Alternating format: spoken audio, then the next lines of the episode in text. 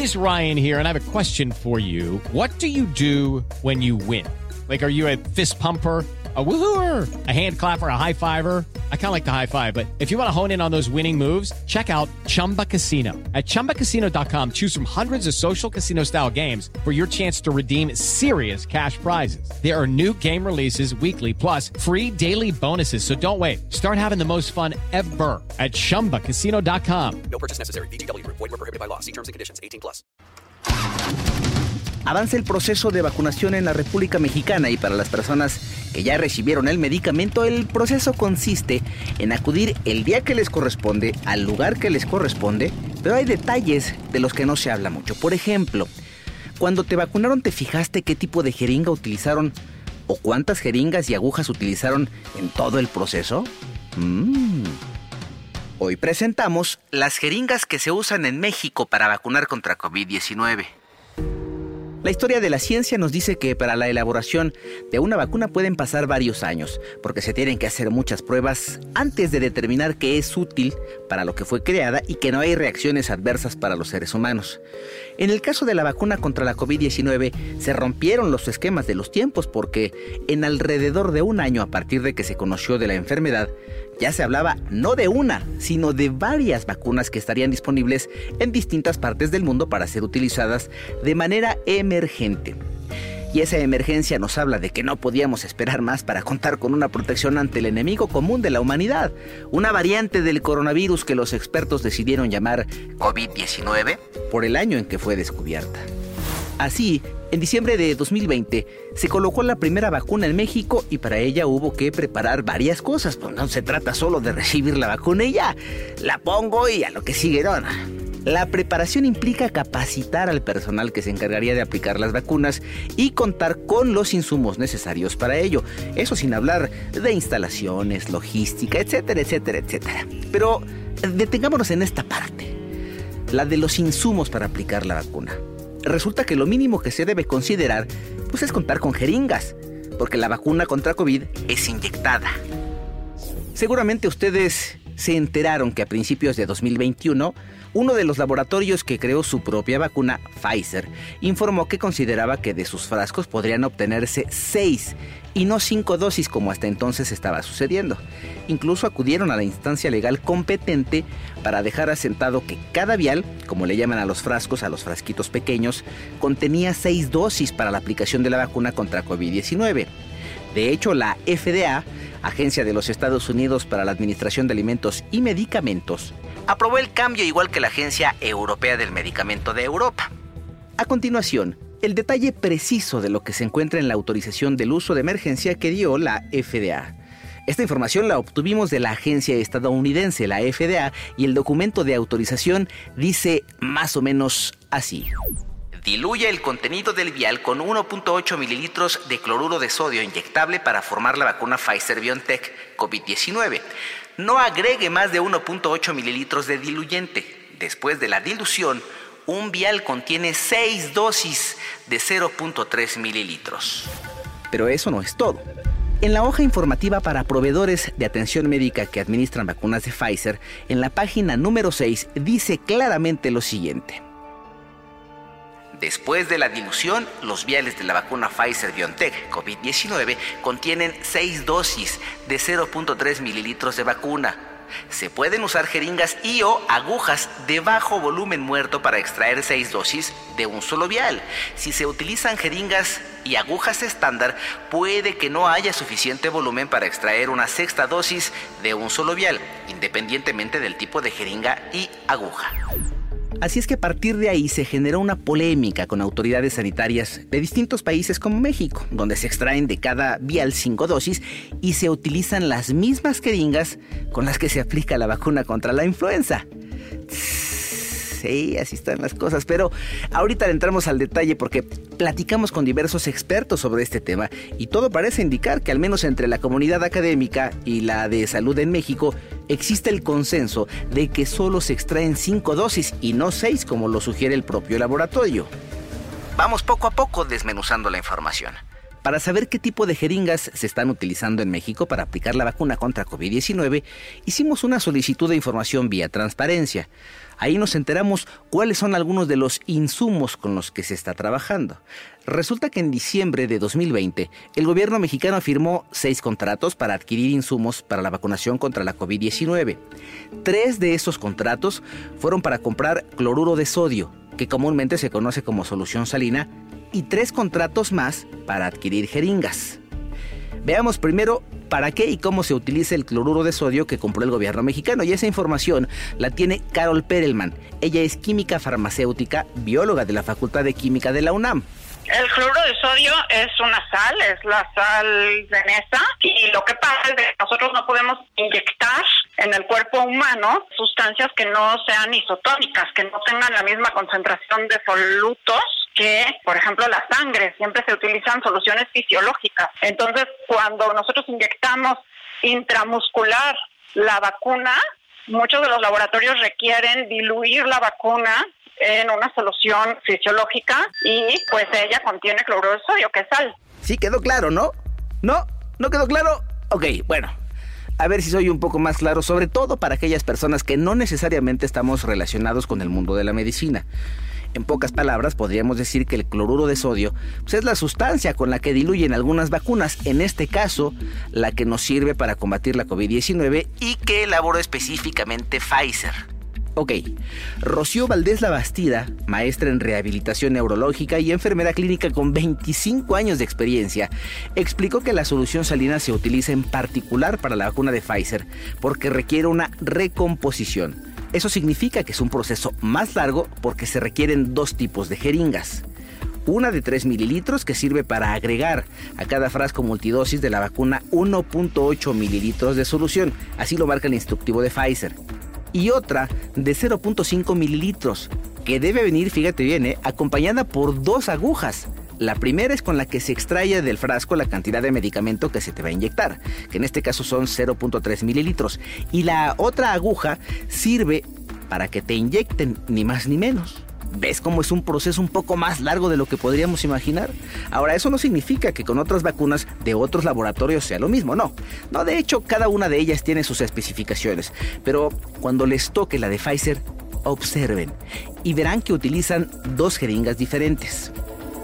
Por si quedara alguna duda, vamos a escuchar rápidamente a Rocío Valdés Bastida con el detalle técnico de lo que acabamos de compartir con ustedes. Eh, solo para no dejar dudas por aquello de las recochinas dudas. Solo en el caso de Pfizer, que es la vacuna que hasta este momento se tiene que reconstituir, es decir, mezclar, se hace esa reconstitución con solución cloruro de sodio al 0.9% y se aplica 1.8 mililitros de esta solución en el vehículo que trae la vacuna y de ahí es donde salen, de acuerdo al manual de Pfizer, las 5 dosis. Y es ahí donde está el detalle. ¿Notaron que al final dijo 5 dosis? No se les olvide que ese laboratorio determinó que podrían obtenerse hasta seis dosis. ¿Será que en México se está desperdiciando una dosis? Mm. Todo parece indicar que en territorio azteca, pues aquí en México, se cierran filas en cuanto a que no hay desperdicio, aunque sí se utilizan jeringas que no necesariamente están diseñadas específicamente para la vacuna contra COVID-19. ¿eh? A ver, vamos a ver. Una de las personas que participa en campo colocando vacunas, o como dicen los que saben, inoculando, es precisamente Rocío Valdés y ella asegura que las jeringas que se están usando sí están funcionando. Les voy a hablar específicamente de la vacuna, por ejemplo, contra COVID-19. Es una jeringa hipodérmica de plástico que es para uso manual, es estéril y desechable y la capacidad de esta jeringa determina su longitud, es de 0.5 mililitros. Esta jeringa debe estar graduada en décimas de mililitro, es decir, de 0.25 mililitros hasta que llegamos a los 0.5 mililitros. ¿Por qué? Porque las dosis son muy pequeñas. Se perdería mucho el biológico si lo hacemos en una jeringa de 3 mililitros o de 5 mililitros o de 10 mililitros y no garantizaríamos que llegara todo el contenido del biológico a donde queremos que llegue. Y créanme, ¿eh? la explicación fue mucho más larga, pero en particular esta parte refleja exactamente qué es lo que está pasando en los centros de vacunación. Y es que tampoco se puede utilizar cualquier tipo de jeringa, porque el medicamento debe ser depositado específicamente donde señala el manual. En este caso es intramuscular o pues, en el músculo.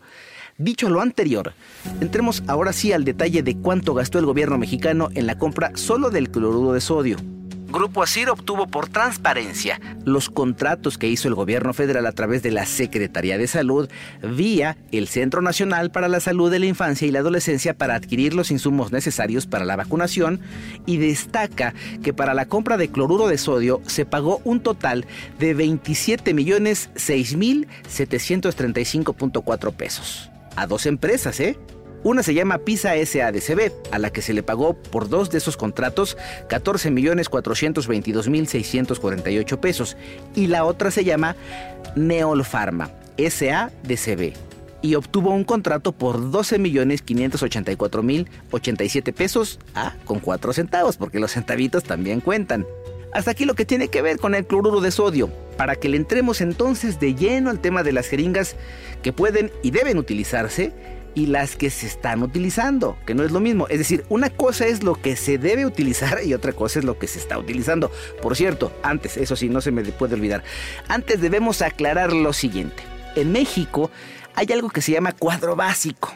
Y tú que me estás escuchando te preguntas, pues, ¿y a mí eso qué, no? ¿Y qué es ese cuadro básico? Bueno, ese cuadro básico es público y se utiliza, ¿sabes para qué? Para la definición técnica de los insumos o los materiales y para que con base en esta lista se soliciten los productos o los medicamentos a cada uno de los laboratorios. Para eso sirve. Aquí está la lista, en esta lista aparece el detalle técnico y ese nombre con esos datos y con esos detalles se pide a los laboratorios. Ok. En este cuadro aparecen los dos tipos de jeringas que el gobierno pidió a la empresa DL Médica SADCB. Una jeringa es de 0.5 mililitros y la otra es de 3 mililitros. Evidentemente la segunda es más grande y no, no se utiliza propiamente para la vacuna, sino para el proceso de recomposición del cual ya hablamos. La otra, la chica, es la que se utiliza precisamente para vacunar a los mexicanos. Como ustedes recordarán, en enero de 2021, Pfizer presentó su actualización regulatoria, así se llama, y con ella la recomendación de aprovechar seis dosis de vacuna de cada uno de sus frascos, que ellos llaman viales, y por eso recomendó el uso de jeringas especiales, o sea, que no dejaran lo que ellos comúnmente llaman volumen muerto significativo, pero la decisión de adquirir o no ese tipo de jeringas, bueno, pues el laboratorio se la dejó a cada país. Cada país está en libertad de hacerlo o no, de seguir o no la recomendación. La pregunta es, ¿México hizo caso a esa recomendación de manera que pudieran obtenerse seis y no cinco dosis? Mm. La respuesta es no, porque el gobierno mexicano ha comprado, número uno, lo que hay en existencia y dos, lo que se encuentra en el cuadro básico, pero además desde diciembre firmó los contratos por millones de jeringas. Cabe mencionar que Rocío Valdés Labastida, maestra en rehabilitación neurológica y enfermera clínica, asegura que en México no, no se desperdicia la vacuna.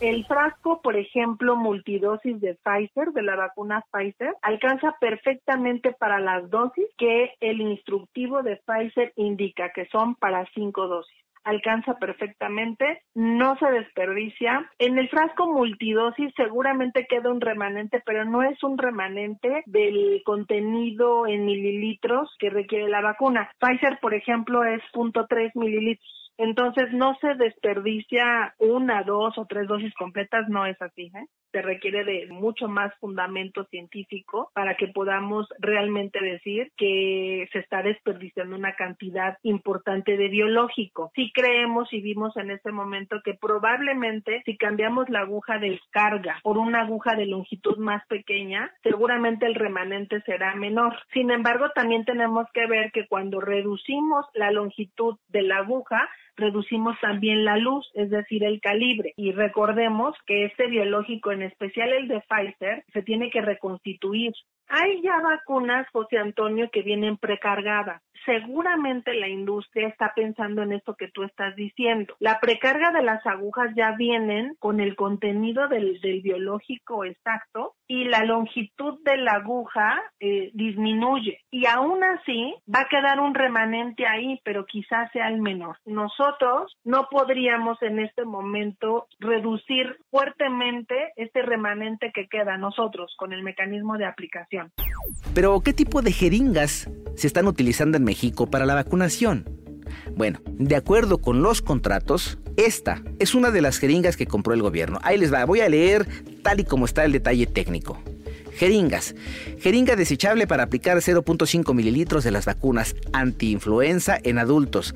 DPT más hepatitis B, más HIV, DPT y toxoide tetánico, capacidad de 0.5 mililitros, graduada en décimas de mililitros con dos agujas, una de calibre 20 por 32 milímetros para cargar la jeringa con el biológico y otra de calibre 22 por 32 milímetros para aplicar la vacuna, con émbolo que permita la inutilización de la misma después de su uso, con la leyenda vacunación universal, caja incinerable con 50 piezas. Ok, así está, ese es el detalle técnico que está en el cuadro básico. Así está específicamente en eso que conocimos hace unos segundos como cuadro básico y por tanto así se hace el requerimiento, en este caso la empresa DL Médica SADCB. Ahora, aquí cabe hacer la pregunta. Entonces, ¿en México se está vacunando con lo mejor que hay o nada más con lo que hay y lo que se tiene en existencia? Es que son dos cosas totalmente diferentes.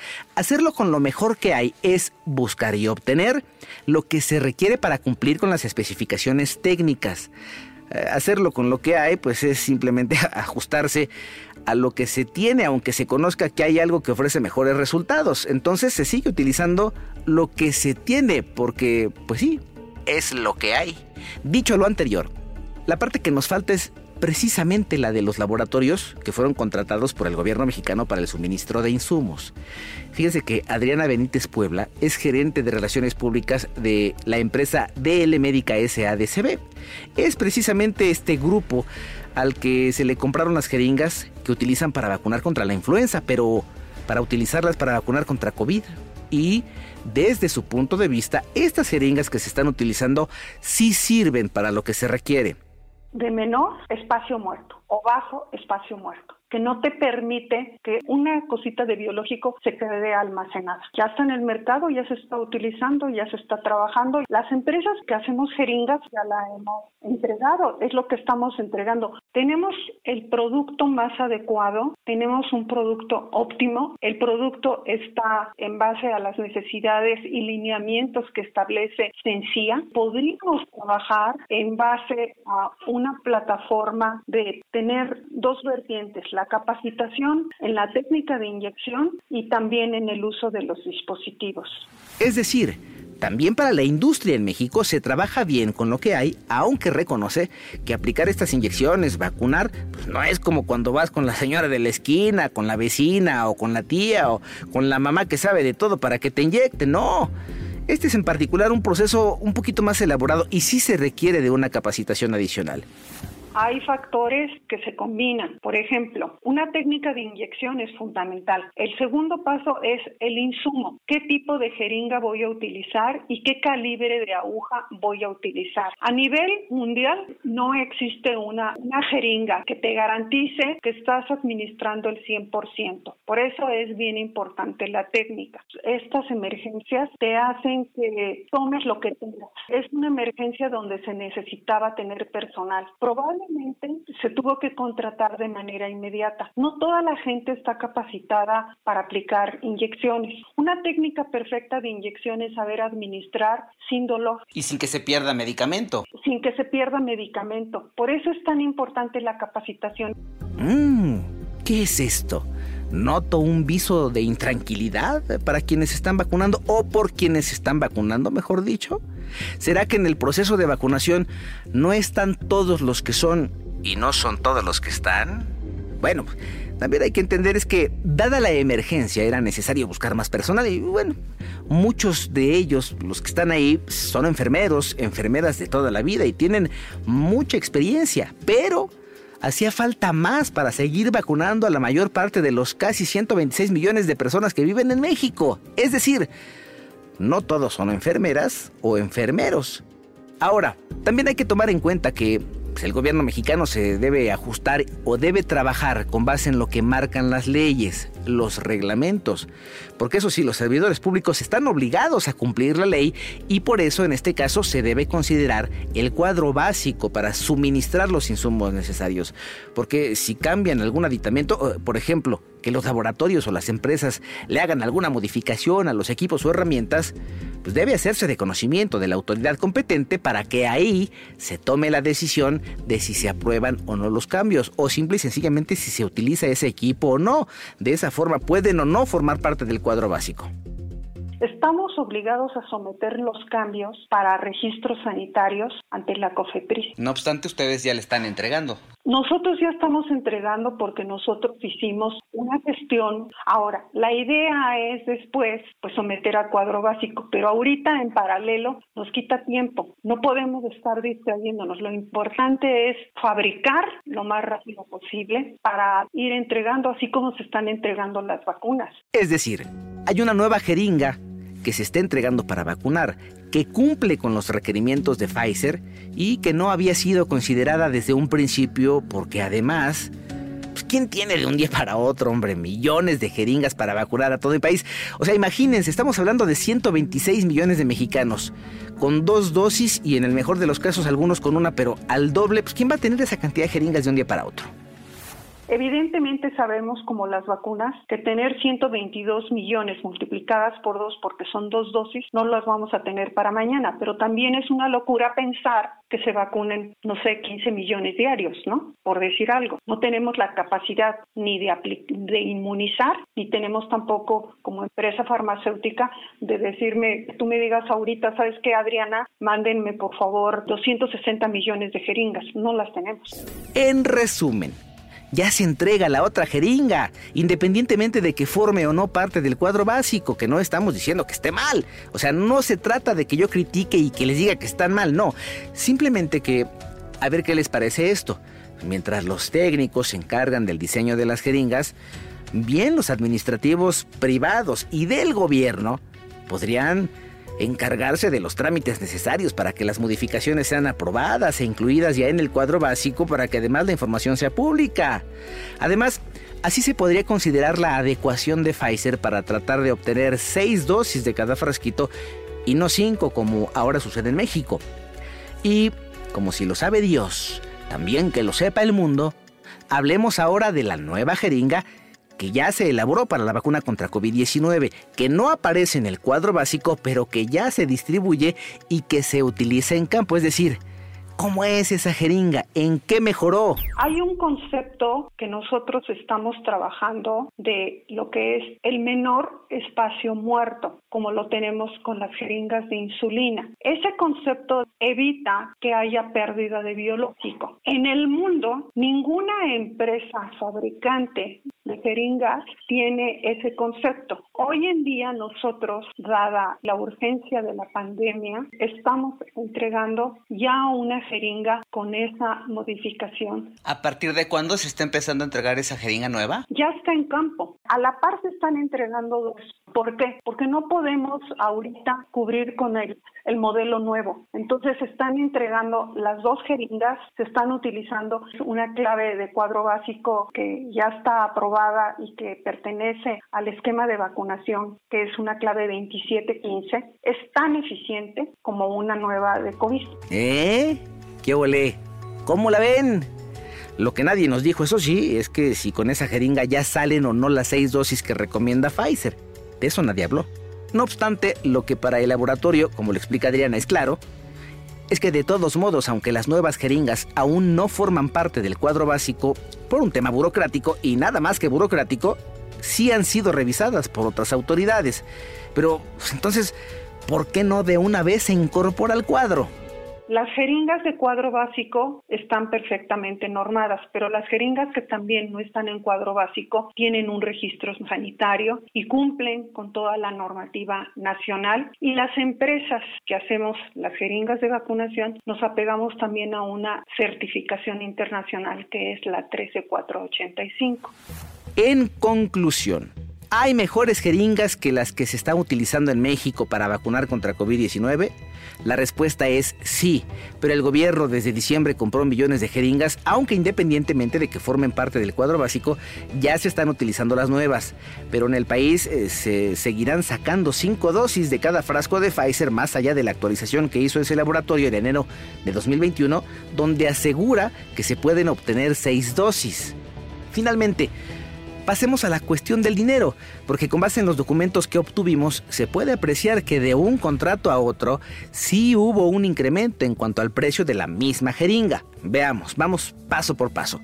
De los tres contratos para comprar jeringas se contempló el pago considerando montos máximos de entrega y subrayo, considerando montos máximos de entrega, un total de 257 millones 20 mil 750.25 pesos. En los contratos se contemplan las dos jeringas a utilizar, que son una la de 3 mililitros y la otra la de 0.5 mililitros. Sin embargo, sí hay una diferencia de un contrato a otro en cuanto al costo de las jeringas de 0.5 mililitros. En el primer contrato cada jeringa costó 2.9 pesos y en el siguiente contrato costó 3.12 pesos. Por cierto, ese contrato que es sencilla guion 0026 diagonal AD es el más robusto en cuanto a cantidades, ¿eh?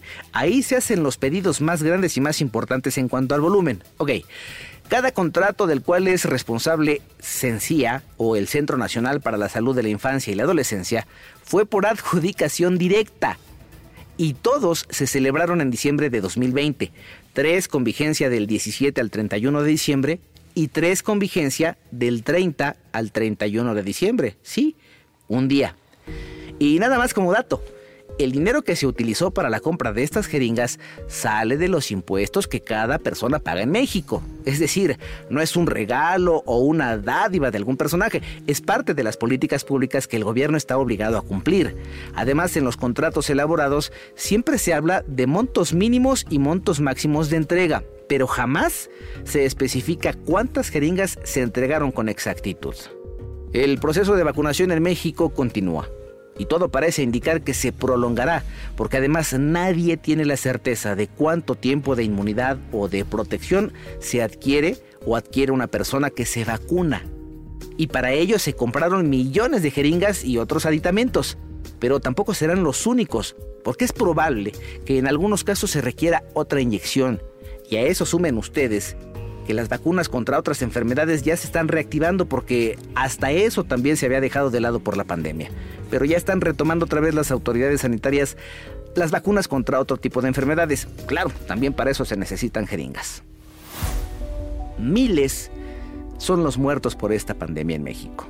De acuerdo con especialistas que han sido consultados, la mejor vacuna es la que te pones, porque de lo que se trata es de que si en algún momento te contagias, el impacto de la enfermedad no sea tan duro que amerite hospitalizarte, o incluso que si llegas a ser hospitalizado, el daño no sea mayor porque nadie tiene la certeza de cómo va a reaccionar su cuerpo ante una enfermedad como esta, ante el COVID-19, porque parece que se niega a morir esa enfermedad. Yo soy Pepe Toño Morales y esto es Vamos con Toño de iHeartRadio. Y como siempre te recuerdo que cualquier duda, comentario, sugerencia las puedes hacer en la cuenta de Twitter arroba Morales en vivo, donde me encuentras permanentemente. Gracias también a todos los que colaboran para que este material llegue hasta sus oídos y para que los sonidos se conviertan en imágenes. Te espero, por supuesto, en la próxima entrega de Vamos con Toño, porque pues, ya te lo sabes, ¿no? Si me buscas, me encuentras. Hasta la próxima. iHeartRadio. With the Lucky Land slots, you can get lucky just about anywhere. This is your captain speaking. Uh, we've got clear runway and the weather's fine, but we're just going to circle up here a while and uh, get lucky. No, no, nothing like that. It's just these cash prizes add up quick. So I suggest you sit back, keep your tray table upright, and start getting lucky. Play for free at LuckyLandSlots.com. Are you feeling lucky? No purchase necessary. Void where prohibited by law. 18 plus terms and conditions apply. See website for details.